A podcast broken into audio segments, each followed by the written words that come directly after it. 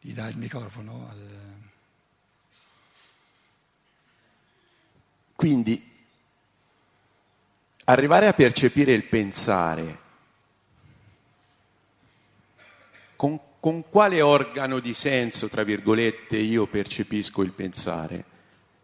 Mi viene in mente che siccome il pensare è una realtà spirituale,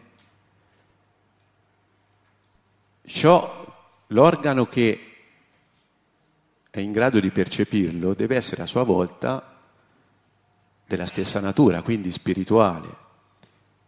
Quindi, ancora un passo avanti, il pensare stesso deve essere l'organo di senso in grado di percepire il pensare. Quindi, se quando io riesco a percepire il pensare, il pensare coincide con il suo, con sua, con il suo pensato, con l'oggetto del su, della sua attività. quindi ehm, soggetto pensante e oggetto percepito, fra virgolette, diciamo, coincidono. Vai bene, vai bene.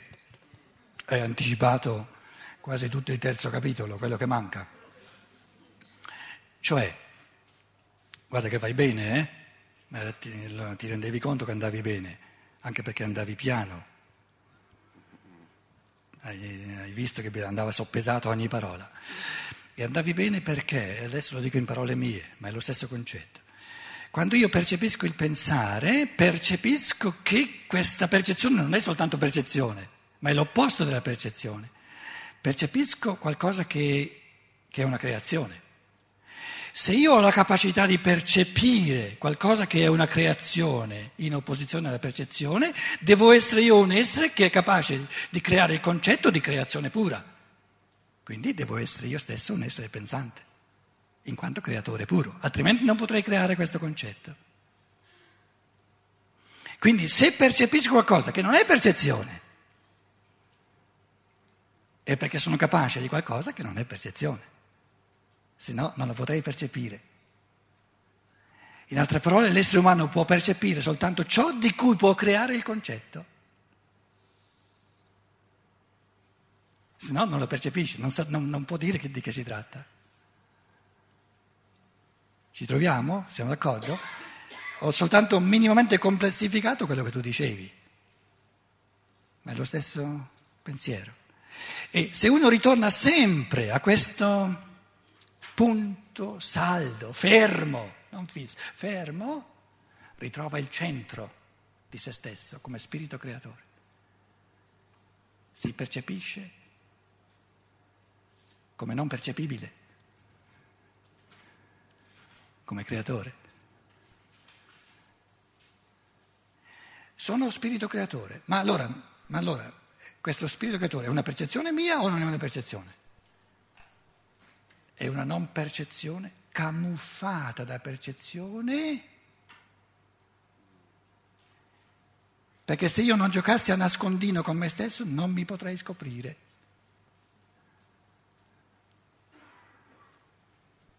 L'evoluzione è lo spirito umano che gioca a nascondino con se stesso per godersi la riscoperta di se stesso.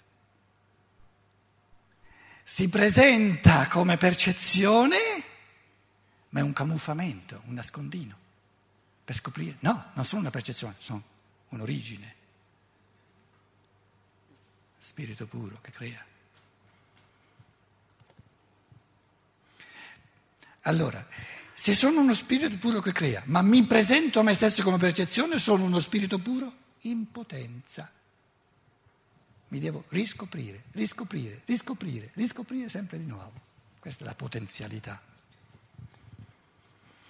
Però il nascondino, eccetera, sono metafore che usiamo per dire l'inenarrabile.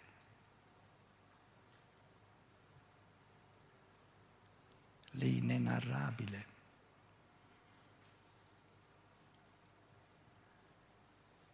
Perché narrare significa descrivere, percepibile. Invece lo spirito crea, non narra, crea. Dal nulla. Eccetera, eccetera, eccetera. Prima, Là dietro. posso? Sì. Prima ehm, parlavi dello- dell'originalità del pensiero, come dire che ognuno di noi quando... Sta attenta che va distinto tra oggi originalità, però io intendevo maggiormente originarietà. Perché è diverso dire che lo spirito è originale, diverso è dire che è originario. Ma inteso come pensare mio piuttosto che di un altro, quindi è originale nel senso individuale, ecco, mio. Sì. Eh, Io intendevo originario, però. ah. Adesso non so se la domanda allora è la stessa. Mm, Vai avanti. cambiando, cambiando la premessa. Vai no, eh, mi è venuto um, proprio chiaro anche guardando la manifestazione no, degli esseri in quanto individui uno diverso dall'altro, un po' come dire non c'è mai una persona con lo stesso naso, con lo stesso orecchio, una zebra uguale all'altra e via via.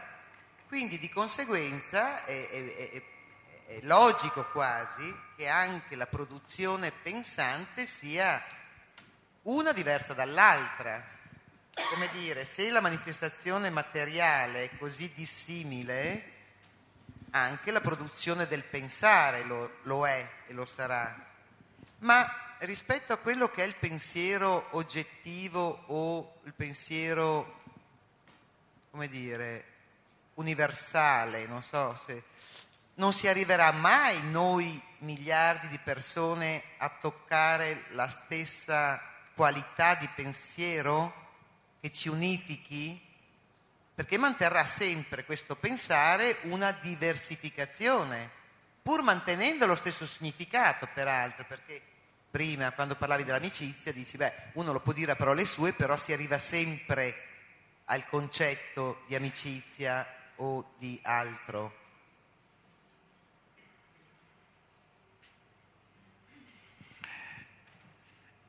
Cerco di rispondere alla tua domanda. Dico cerco, perché la domanda è complessa e la risposta non vuole mm, esaurire, ma vuole essere un avvio di pensieri successivi.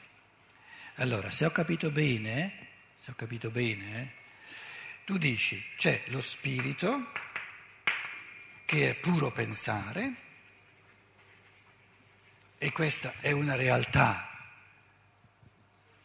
in un certo senso a sé stante, perché lo spirito divino in quanto puro pensare non ha nulla a che fare col mondo della materia.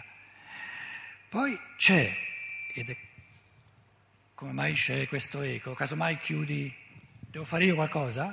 Gianni? Ah, hai chiuso tu, ok. ok. Ehm, però c'è lo spirito umano che è sempre in interazione col mondo della materia, materia e della percezione. D'accordo fin qui? E tu dici, siccome il modo di interagire con la materia, col mondo della percezione è così complesso, non potremo mai accordarci o fare lo stesso tipo di discorso, sarà sempre individuale. Allora io ti dico, perciò, proprio per questo bisogna distinguere tra le affermazioni che facciamo sull'interazione, sullo spirito umano in quanto è in interazione col mondo della materia, queste non sono affermazioni sullo spirito, ma sono affermazioni sull'interazione tra lo spirito umano e il mondo della materia. E qui c'è l'elemento di individualizzazione. Invece le affermazioni fatte sullo spirito, sul pensare puro in quanto tale, sono assolutamente oggettive e valide per tutte. O sono sbagliate? Qui non c'è nulla di individuale.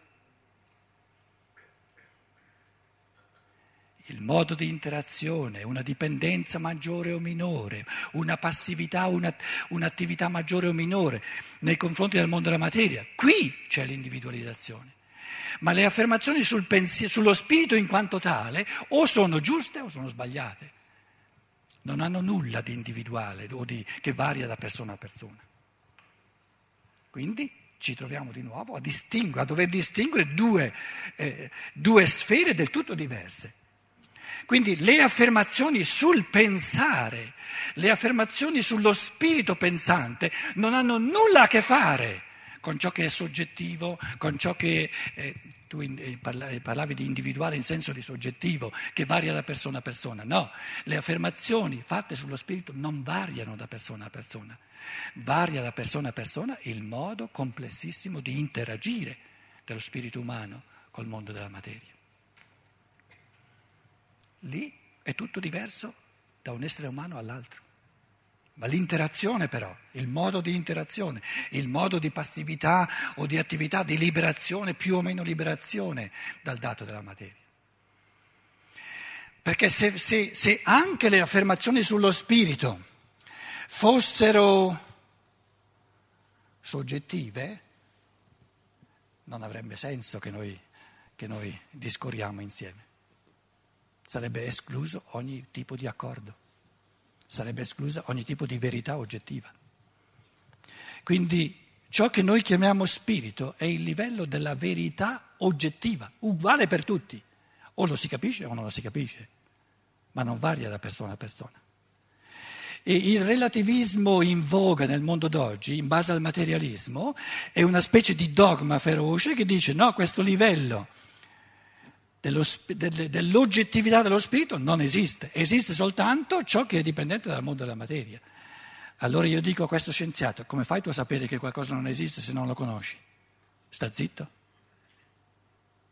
Non parlare ciò, di ciò che non conosci. Perché il relativismo è diventato molto feroce.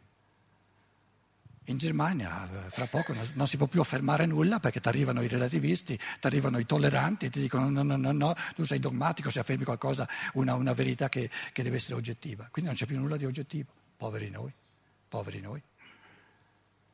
Perché se non c'è più nulla di oggettivo ognuno può fare quello che vuole.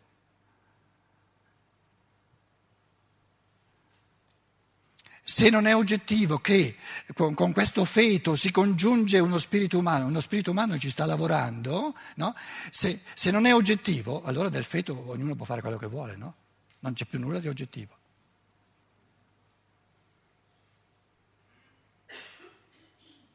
Se invece è oggettivo il fatto che tu, che tu ledi la libertà di uno spirito umano che si vuole incarnare, allora è oggettiva la cosa.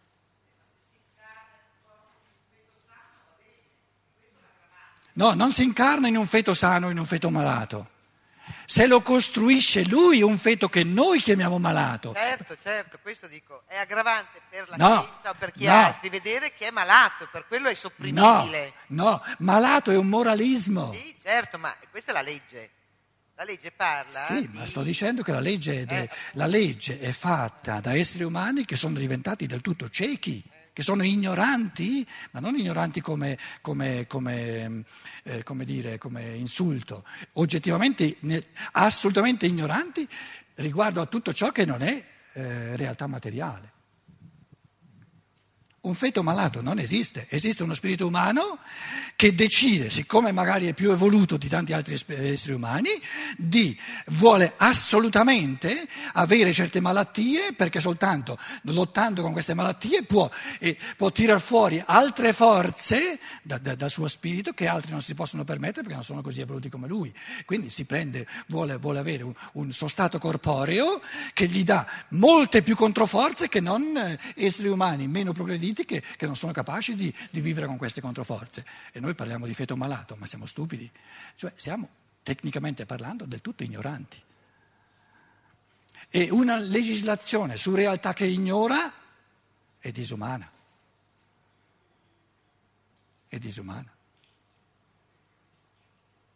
Perché se quello lì, se questo spirito, quel tipo di corpo se lo vuole, tu gli proibisci di, di, di farselo qui, cercherà di, di poterselo costruire da un'altra parte, perché lo vuole questo tipo di corpo.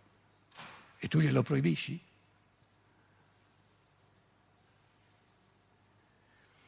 da questo tipo di riflessioni si evince l'urgenza assoluta di questa umanità diventata materialistica no? di riconquistare veramente la realtà eh, dello spirito, ma non per dogmi che ci devi credere, ma per cammino di pensiero. E il cammino del pensiero è individuale ed è libero. Ognuno lo può compiere soltanto eh, in se stesso, riguardo a se stesso. Allora, eh, io non posso produrre pensieri eh, se e nello stesso tempo eh, contrappormi eh, passivamente, cioè osservarli. In un capoverso, nella filosofia della libertà, lo Steiner dice che Dio, dopo aver creato il mondo, ha, lo ha contemplato. L'abbiamo, allora, l'abbiamo, Dio, letto, l'abbiamo letto ieri. Sì, sì, sì. sì. Eh, allora, Dio, cioè il nostro modo di pensare e, e quello di Dio eh, sono uguali, cioè Dio non può eh, pensare il mondo e contemporaneamente aver coscienza di pensarlo, di quello che pensa. Sta attento. Ehm, Dio crea il mondo. Il mondo che crea lo può contemplare soltanto quando c'è, perché finché non c'è non lo può contemplare. Adesso c'è il mondo, l'ha creato e lo contempla. E adesso dice, io percepisco il mondo. Chi l'ha creato? L'ho creato io, dice Dio. Ma allora io non sono soltanto un essere che percepisce, ma anche un essere che crea. Adesso io osservo me stesso e vedo dei pensieri che ho pensato. I pensieri che ho già pensato li osservo e chiedo, ma chi li ha pensati? Chi li ha prodotti? Chi li ha creati? Beh, questi pensieri li ha creati maggiormente la pasta asciutta. Però, un momento, quest'altri pensieri c'ero io maggiormente a, cre- a crearli, li ho creati io. Se io percepisco dei pensieri in me, dei quali posso dire, ma in fondo la causa principale sono stato io, allora so, percepisco me in quanto creatore, in quanto origine prima di pensieri. Quindi io sono, oltre a tutto il resto, uno spirito che crea pensieri. Però di volta in volta posso essere creatore a livelli maggiori o minori a seconda che mi rendo dipendente più o meno dalla pasta asciutta che mangio. Quindi sono uno spirito non puro, ma in interazione col mondo della percezione, col mondo della materia. Quindi uno spirito sempre nella scelta libera tra essere maggiormente creatore, maggiormente libero, maggiormente produttivo, oppure maggiormente passivo, maggiormente dipendente. E questa è la libertà.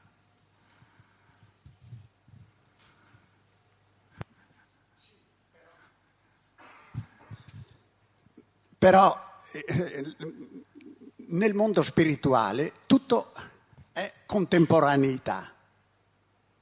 Cos'è il mondo spirituale? lascialo perdere, lascialo perdere, un'astrazione. Il mondo spirituale puro non esiste per l'essere umano, lo spirito umano incarnato. Capito? È un'astrazione, proprio questo è il discorso. L'essere umano incarnato è uno spirito in interazione col mondo della materia. Tu mi parli di spirito puro. Di che stai parlando? Stai attento. Però tu in fondo vuoi dire, se io percepisco me stesso come spirito umano, pensante, però in interazione col mondo della materia, e questa interazione soggiace all'elemento evolutivo della libertà, per cui c'è la possibilità di rendere il mio spirito pensante sempre più indipendente dalla materia, creo il concetto di spirito puro come prospettiva evolutiva dello spirito umano che è del tutto indipendente dalla materia. Però è un concetto puro, non ho la percezione di questo spirito. È il concetto della spinta ultima dell'evoluzione.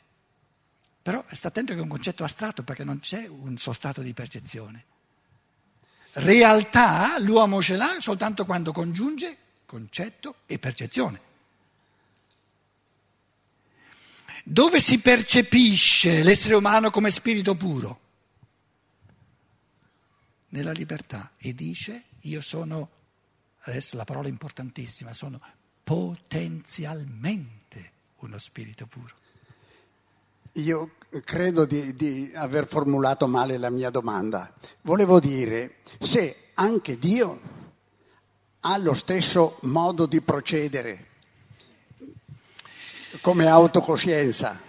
Eh, io ti devo chiedere scusa, a questo punto mi devi spiegare chi è Dio. Dimmi, io non, proprio non, non ci capisco nulla. Tu parli di Dio, di che parli? Cos'è Dio?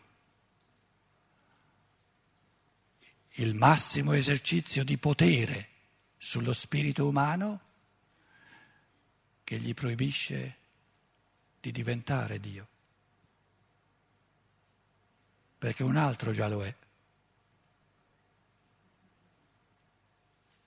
Perché un altro già lo è. Eh, io non imparo a memoria le mie è una provocazione, naturalmente è una provocazione, no? Beh, voi mi dite adesso ci fai sparire il nostro Dio, non resta più nulla. Concetto, le, le frasi non le imparo a memoria, il concetto è questo. Nella fase bambina eh, ci sono le, le fiabe, e in queste fiabe va bene anche il Dio, però è importante che abbia, che abbia la barba, capelli lunghi, che sia vecchio.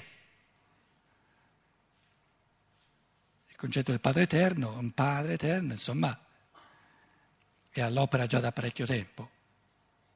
Quindi, caro bambino, quello lì, vedi, la barba, eccetera, è il più vecchio di tutti, è il più vecchio di tutti. È quello che la sa più lunga di tutti. Vedi la barba come lunga, la sa lunga.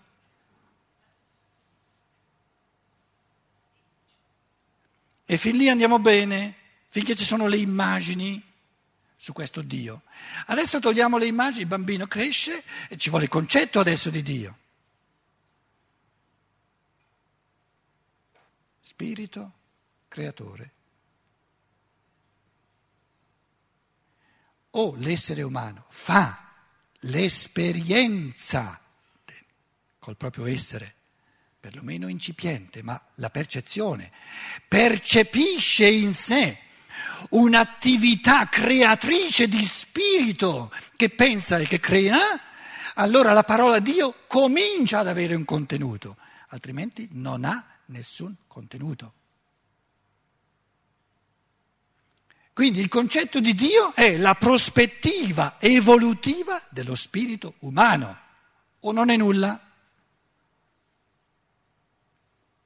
Perché lo spirito in quanto tale, lo dicevamo prima, no? Lo spirito umano in quanto tale è, divent- è, chiamato a diventare, la sua dinamica evolutiva di diventare sempre più creatore. Quindi lo spirito perfetto è perfettamente creatore. Dov'è che le cose vanno male, vanno a rotoli? Dove? Questo spirito creatore lo si mette oltre l'uomo. E allora è fatto per soggiogare l'uomo, per proibirgli di diventare lui Dio, spirito creatore. E allora non è più Dio che ama l'uomo, ma è un contro Dio. Quindi il concetto clericale di Dio, che è tale che all'uomo è proibito di diventare sempre più come il divino, è il concetto puro del diavolo, del male per l'essere umano. Perché il, la somma del male è di proibire all'essere umano di diventare sempre più creatore come spirito.